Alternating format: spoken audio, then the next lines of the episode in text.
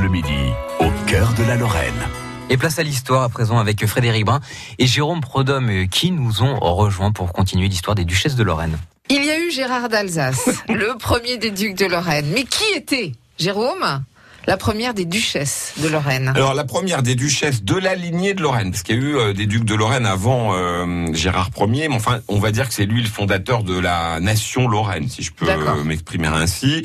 Alors elle, euh, elle s'appelle Edwige de Namur. C'est bien. Donc oui, elle est plutôt, si on fait un parallèle, elle est belge quoi.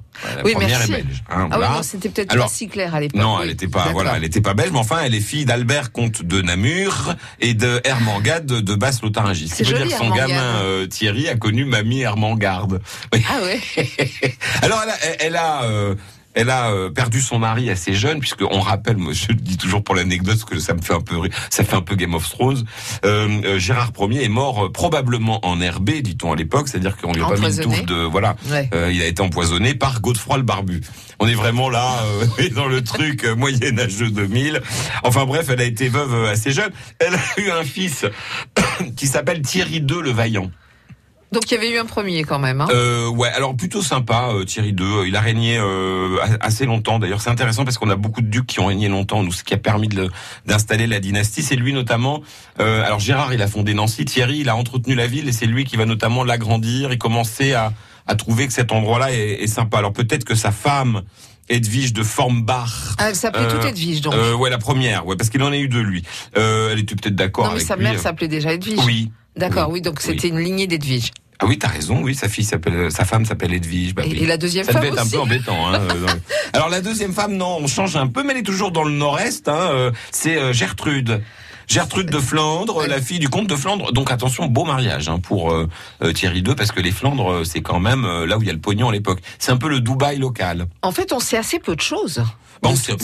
Alors, on pourrait compulser euh, les grimoires, mais en, ce qu'on veut dire, c'est que en gros, la hum, comment dirais-je, la chronique a pas retenu. Elle a beaucoup juste retenu le fait qu'elles ont eu des enfants. Voilà. Alors, il y en a une, par exemple, euh, comment Adélaïde. Alors, elle, c'est la la femme de Simon Ier. D'ailleurs, on a une pensée émue pour pour pour Gertrude, pour la fameuse Gertrude, Gertrude la ouais. deuxième femme de Thierry II, c'est que elle a quand même accouché de Simon Ier le Gros. Ah. donc je pense qu'il y a eu du boulot. Euh, donc alors lui se marie avec Adélaïde de Louvain ou de Supplembourg. On ne sait pas trop. Elle change de nom euh, suivant les euh, les les moments. Et alors elle est c'est la première qui porte de mémoire le titre de duchesse de Nancy. Ah oui. Et d'ailleurs, c'est intéressant parce qu'on dit Nancy, E-Y. E-Y. D'où D'accord. Il y a eu le... toute une époque, euh, dans, dans, cette partie-là du Moyen-Âge, on faisait pas bien la différence entre I et Ei. Vous voyez, c'est un peu comme quand on va en Moselle, on vous propose du, du, du... comment, du lapin en gelée. tu sais? Eh ben, à l'époque, ils avaient pas forcément, bah, c'est pour ça qu'on a des endroits qui s'appellent Villers. Vous voyez, Villers, Villers, euh, Villers Saint-Étienne aurait pu s'appeler Villy. D'accord. Vous voyez, Nomni, il euh, y a un moment, c'est Nomnei. Voilà. Donc en, à, à Nancy, c'est euh, elle, elle est duchesse. Alors pas pourquoi duchesse d'ailleurs, mais duchesse de Nancy. Voilà. Bon, en tout cas, c'était la première. La petite info dont on a, voilà. Alors ensuite, on a Mathieu Ier le Débonnaire. Alors lui, s'est marié avec une fille qui s'appelait Judith de Hohenstaufen. Elle est aussi appelée Berthe. Euh, je ne sais pas pourquoi.